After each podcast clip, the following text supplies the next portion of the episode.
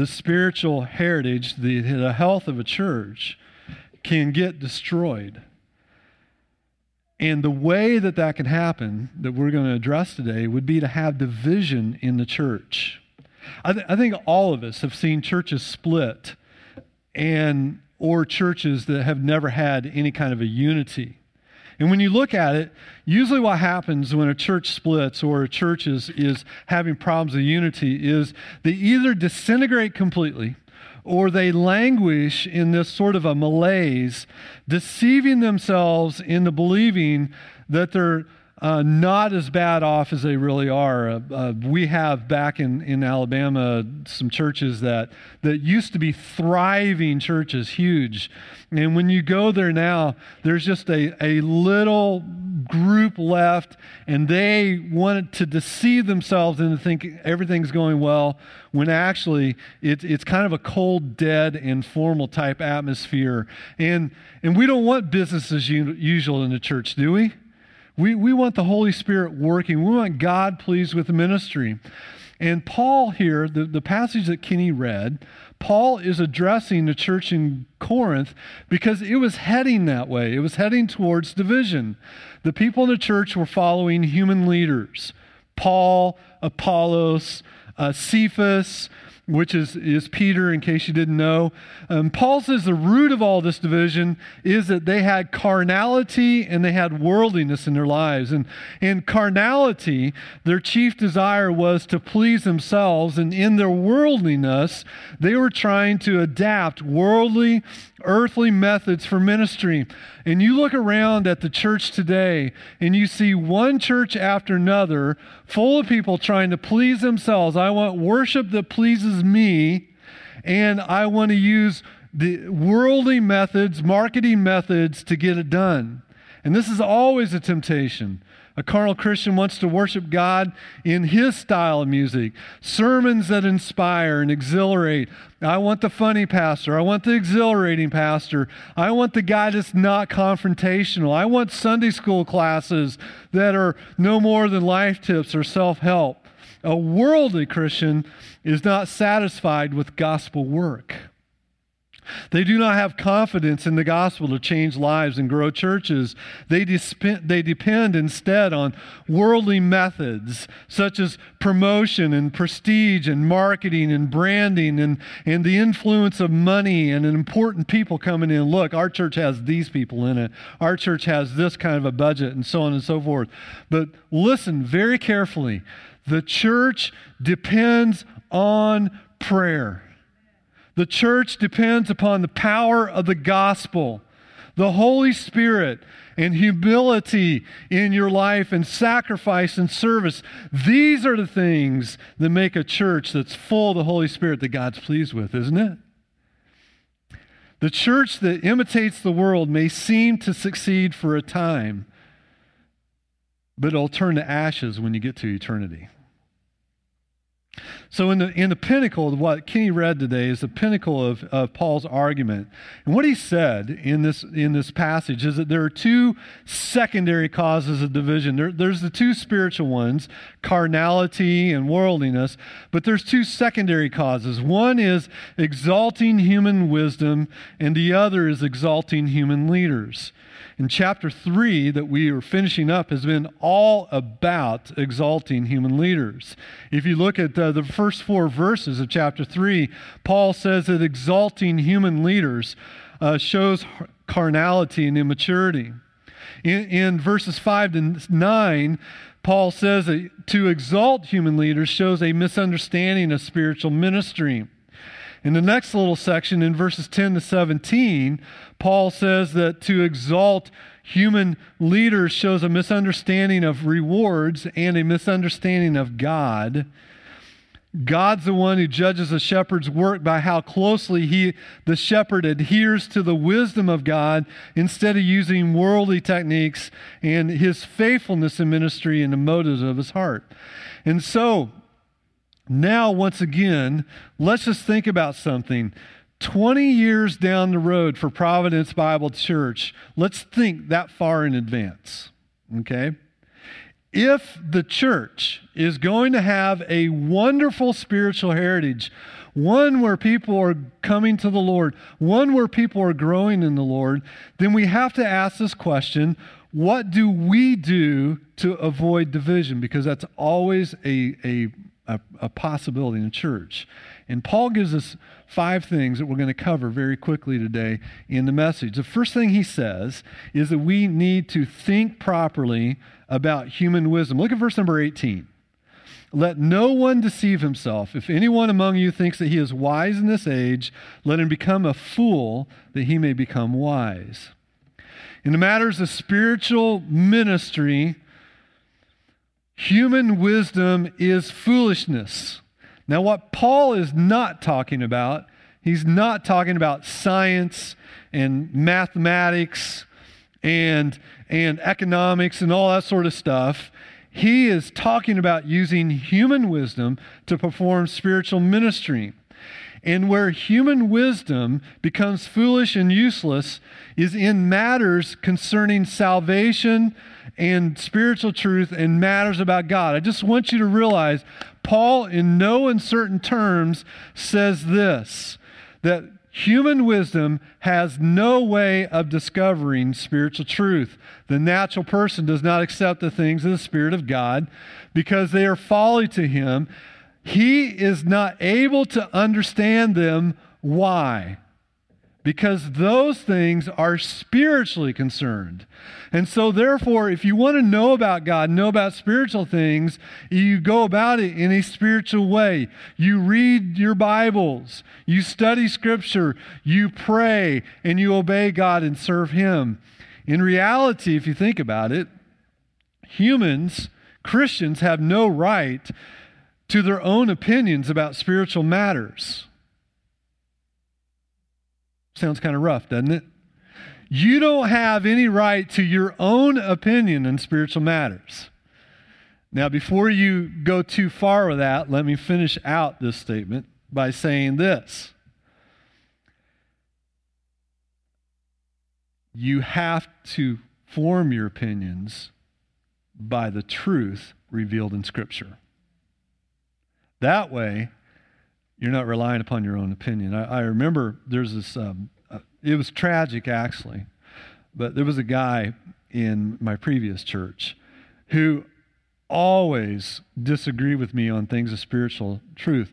And he would he always got really heated when he, when he would talk to me. And no matter how hard i tried to keep it at a low level it never stayed a low level. And he'd always look at me and he would say my opinion's just as valid as yours and I would look at him and say, No, it's not. because your opinion is not informed by Scripture. Your opinion is informed by the news or whatever else. And it would just anger him so much that I would say that. And he could not understand that his opinion doesn't matter if it's not informed by Scripture. You, you follow Scripture. Do you, do you understand what I mean when I say that? Okay. By the way, tragically, uh, he, he revealed that he was a lost person and had no uh, spiritual life in him whatsoever. Uh, um, I remember one time, uh, uh, one, one of the other temptations, let me say this, is that we mix worldly wisdom with spiritual truth sometimes, and we come up with this amalgamation.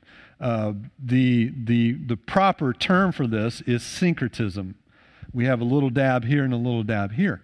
There's this guy, I'll never forget this as long as I live. Uh, I was, I was uh, speaking about ministering to others and being actively involved in other people's lives. And he came to me afterwards and he said, Hey, that was good stuff. I, I just want to tell you something. Um, he was recovering from a heart attack, by the way. And he said, I can't do any of that. And I said, Why? And he said, Because I heard on Dr. Oz that I, to, in order to recover, I need to stay away from all the negative people in my life. Like, who is Dr. Oz? could, could you imagine Jesus doing that? I'm a, God told me, Dr. Oz told me, Jesus, that I need to stay away from all the negative people in my life. That wouldn't work out well for any of us, would it? And so we don't we don't want to mix these things together. We we want to inform ourselves through the word of God. Look, the church needs to be a place where God's word has supreme authority where church life is controlled and decisions are guided by God's word. it, it's so easy for us to compromise on the word and take on worldly values and worldly methods. In reality, Scripture is not that complicated. If we're try, all trying to follow Scripture, divisions aren't going to be a problem. The problem comes when we're trying to win on every issue. And so when the church decides to depend upon the gospel and the Holy Spirit for ministry, what does it look like? Well, look at the second half of verse number 18 real quick. Look at it. What does it say? When a church decides to depend upon the gospel and the Holy Spirit for ministry, what does it look like to the world? Foolishness. But what does God think? Well, look at verse number 19, first half. The wisdom of the world is folly with God. Now, let me summarize it this way. What is he saying? If believers then are going to be wise during this present era, they are joining forces with those who deem the cross to be foolishness. And they may think, to borrow a contemporary term, that they're on the right side of history, but they are actually on the wrong side of history. And in order to devoid, avoid division at Providence Bible Church, we need to think properly about the human wisdom, but we secondly need to think properly about God's wisdom. Now, I love these verses. Let's read this, and then I'm going to un- unpack and explain this to you. Verse number 19 For the wisdom of this world is folly with God, for it is written. Now, this is an Old Testament quote. He catches the wise in their craftiness. And again, the Lord knows the thoughts of the wise, that they are futile. Now, Paul makes a statement here, and then he backs it up with two Old Testament citations. What is his statement? He says, The wisdom of this world is, can I use the word futile? It's folly with God. Now, this is very, very important. Please listen. What, what he is saying he is not saying merely that God considers the wisdom of this world to be foolish. What he is arguing is that God actually makes the wisdom of this world foolishness. Let me show you this. Turn to Job chapter 5 and verse number 13. This is your first quote. Okay, your first quote. Job 5:13. This is what he this is what he says. Job 5:13, he catches the wise in their own craftiness, and the schemes of the wily are brought to a quick end. Now, these are the words of Job's friend Eliphaz. Eliphaz ultimately had everything wrong about God, but he made some true statements, and this is one of them. They re- represent a general truth about God. The point of the citation is that according to the designs of God, the intelligence of the wicked proves to be their undoing. Let me, let me give you a beautiful illustration from the Bible. Do you remember the story of Esther? Esther was, was married to the emperor. She had an uncle named Mordecai. Mordecai refused to pay obeisance to a, a Moabite named Haman. And Haman was one of the people that were uh, trying to be wiped out, were, were excuse me, was supposed to be wiped out and wasn't. And so he hated the Jews.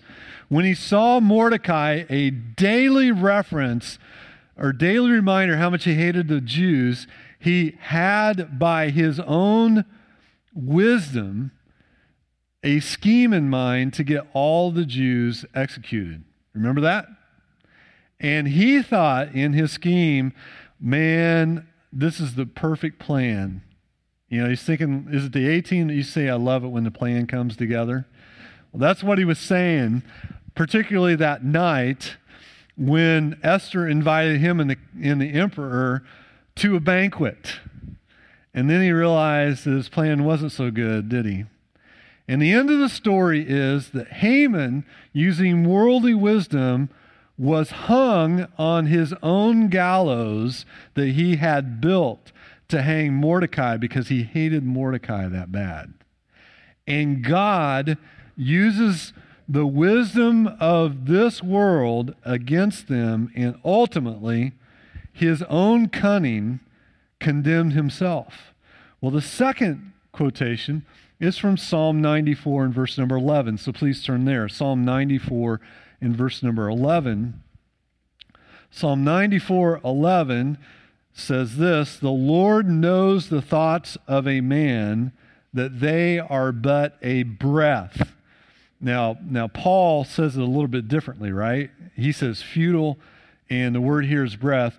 The word in, in the Hebrew language, breath, remember, Hebrew has a range of meanings for every word, and one of the meanings can be futility. And that's what he's saying. And so, listen, to say that the Lord knows the thoughts of the worldly wise, that they are futile, does not mean that God recognizes that their thought is futile. It, it actually is, is more than that. That word knows. So you can turn back now to uh, 1 Corinthians chapter 3, verse number 20. That word knows in the Old Testament that we just read often means that God ordains or chooses a person for a, a course of action. Jacob, or I mean, Abraham, I have known. Do you remember how Jesus quote or Paul quoted um, the Lord? He said, "Jacob I have known, Esau I have what? Okay, known, loved, same thing, and hated. The, the word there, when you see in the Old Testament, a lot of times the word known means that I've already intended a course of action for this per- person, it's their destiny. And so when Paul says that the Lord ordains that the thoughts of the worldly wise will not be productive, instead of arriving at the truth, um, they will find out that actually what they believe is false. And so in the coming chapters, and I, I want everybody to listen, in the coming chapters, we're going to talk about some hard topics. Doesn't First Corinthians have hard topics? I mean, it does. Sexual immorality, um, marriage, um, the role of women in the church, lawsuits, forms of idolatry, uh, perversions of the Lord's Supper, and, and all sorts of other topics. And we as a church will need to decide if we are going to give in to the spirit of the age, which says that these things are stupid and foolish and backward, or do we follow God's wisdom? That's a choice we're going to have to make as a church. To follow God's wisdom may seem foolish and old fashioned and out of date, but ultimately, God regards that as wisdom, and He's going to reward us. And so there's these great redemptive reversals going on. So if we're going to avoid wisdom or division, we're going to have to think properly about human wisdom. We're going to have to think properly about God's wisdom, and we're going to uh, make sure that we don't give special loyalty to human leaders. Look at verse number 21. So let no one boast in men. Now remember, the problem is that they're divided. I'm following Paul. I'm following Apollos. I'm following Cephas. And we, we talked about all that before. These human shepherds, these pastors were divinely ordained sources of human blessing or spiritual blessing. And they should be recognized as blessings from God, but they are not to be revered like the Lord. Could you imagine being in the Corinthian church? Think with me for just a minute. I mean, what kind of a, a heritage is that? We had Apostle Paul as our founding pastor. Wouldn't that be cool? No, you got Jarred. Isn't that good enough? I'm not founding, but, but you're dealing with Jarred now. I know what you're saying. Oh, please, Lord, come quickly. And then, if, if that's not good enough, Peter. I mean, you've got most of the New Testament between those two guys, don't you? They were pastors of the church. And then Paul wasn't that eloquent, and I don't know what Peter's speech pattern was like, but by all accounts, Apollos had a golden tongue. They had, they had literally the cream of the crop in that church. And they developed loyalties and they developed um, unhealthy loyalties. I, I, could just see a conversation. You remember back when, when Paul founded this church, weren't those great days? Yeah, they were, but man, Paul had this annoying speech tick that I just couldn't stand, you know? But man, Apollos, can that guy preach? Those were great days. I will never love somebody as much as I did Apollos. We can't afford to decide that we're only going to read the Gospels or read the Psalms. Paul wrote part of the New Testament. Peter wrote part of the New Testament. And both of those gentlemen referred all the way back to all kinds of scriptures in the Old, in the Old Testament. And so we need to make sure that we're reading all of the apostles and all the Old Testament books and, and so on and so forth because all scripture is profitable. But more than that, I want you to think about this. Don't we have the greatest of access to some of the greatest contemporary preachers? I mean, think about it. I would venture to say most everybody here has some sort of a smartphone. And you can listen to anyone you want at any time you want on that smartphone. Can't you? I see one guy laughing because he doesn't. He's got a flip phone still, and I decided not to point him out. So even though he was he was quite mean to me last night when we were playing a game, um, I'm going to be a Christian about this whole thing. but think about it. We you can listen to David Jeremiah anytime you want, right? But you shouldn't listen to only David Jeremiah. And you should not make his word gospel. We have we have access to Alistair Begg, one of my favorites. But we shouldn't listen to just Alistair Begg because sometimes he's wrong. Don't, don't think worse of me, but I don't agree with everything David Jeremiah and Alistair Begg says. And you shouldn't walk around thinking John MacArthur's a grumpy old man. okay, like some people do. And his word's not gospel either, but we have these wonderful men that God has gifted the church so that we can grow in the Lord Jesus Christ. And I know that this is going to sound self serving, but believe me, this is biblical. Our first responsibility as a church and our spiritual submission should be first of all to our own pastors. But no pastor should be jealous of the spiritual blessing that somebody gets from listening to somebody who pastors another congregation. I mean, there, there's a tension there. So, if we're going to avoid division, we need to think properly about human wisdom, think properly about God's wisdom. Don't give special loyalty to human leaders, and embrace the reality that all things are yours. This is, this is really cool. Look at the verses 22 and 23. This is, um, well, you'll see. For all things are yours, whether Paul or Apollos or Cephas or the world or life or death or the present or the future. What does that sound like, by the way? Sound like Romans, maybe?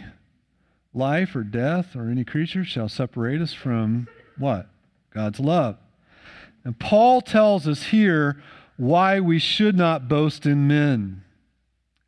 To emphasize one teacher over another, get this, to emphasize David Jeremiah above everybody else, or Alistair Begg over somebody else, or whoever. I mean, there's, there's more popular ones than that, but I'm just using those two because they're the ones I'm f- most familiar with. To do that robs ourselves of the full wisdom of Scripture and um, being satisfied with lesser things, if I can say it that way. This, this is so good. All things are yours. What in the world does that mean? Well, Paul gives three categories. What are they? All leaders. All leaders. Isn't that what he says? For all things are yours, whether Paul or Apollos or Cephas. You realize when I study a sermon, I have 66 books at my disposal, written across 1,500 years by four, over 40 different authors. And some of the things in Scripture are hard to understand. And so I have other books. I have about 20, I have over 3,000 other books actually that I have reference to. Tom, Tom Schreiner, Brian Rosner, Derek Prime, John Calvin, uh, Charles Spurgeon, and I could go on and on and on. And these men are, are given to the church to help us understand and obey Scripture. what a blessing these men are. I'll give you another name that most of you don't know. You ready? Arie Bar David. That's the guide that I was using over in Israel. Hands down, I have never heard a Bible teacher quite like him. Probably the most gifted Bible teacher I've ever heard in my entire life. And God, he has been gifted by God, and his burden is to share with pastors what the Bible looks like from an Eastern mindset and in the setting of, of Israel. And he, he has helped me so much understanding Hebrew scriptures and the gospel. He's, he's, he's brilliant, and he's been given to help the church. And we've got this whole wide spectrum of help. Why would we focus on one person? And this is my guy. Secondly, all life in the world. Look at what he says. He says, the world or life or death or present or future. Now, what does he mean by that? He's using language reminiscent of Romans 8:38, I already said that, where he affirms that nothing can separate us from God's love. For I'm sure that neither life, nor death, nor angels, nor rulers, nor things present, nor things to come, nor powers. And some of the things that Paul mentions in, in 1 Corinthians 3.22 bring suffering. But he's not claiming that everything in life is pleasant. Instead, his point is that everything in life is for our benefit.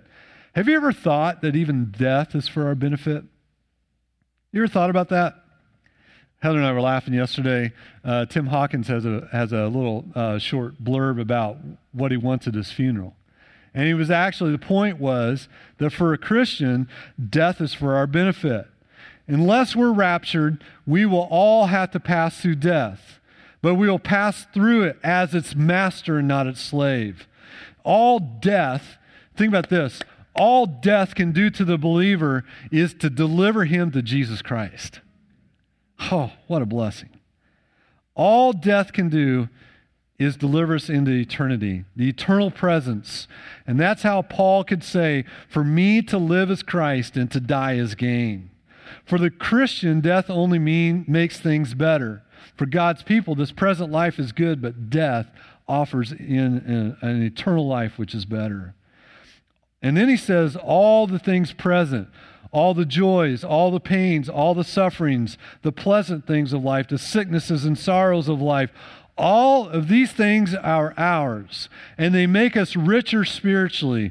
And all things future are, are, are that's hard to say, are ours. The good things in this life are only a glimpse of, of what is to come. And so, how can we content ourselves with temporal things when there's so much at our disposal in eternity to look forward to. And what a, what a blessing we have. Let me give you one last thing. I'm going to wrap this thing up quickly. Ready? The last thing to avoid division in the church is to realize that we are God's. Look at 23, 22 and 23 there. All our yours and you are Christ, and Christ is God's. You are possessed by God. You are God's child. You are God's possession. And Paul emphasizes once again that all these things are ours. And then he says that we're Christ and Christ is God's. And rather than focus on the differences, make it a point to focus on Christ. You are Christ. I'm reminded of the high priestly prayer of Jesus when I, when I read this. John 17, I love this. I read this all the time. I, have quoted it a lot here already. I am praying for them. I'm not praying for the world, but for those you have given me, for they are yours. He's talking about you and I. All mine are yours, and all yours are mine. And look at what happens. I am glorified in them. Do you not want God to be glorified in your life? Don't you want God glorified in the way that you serve others, in the way that you speak to others, in the way that you worship on Sunday morning, in the way that you train your kids throughout the week, in the way that you perform your work, in the way that you relate to your neighbor, in the way that you go through sorrow, in the way that you go through joy, and on and on and on?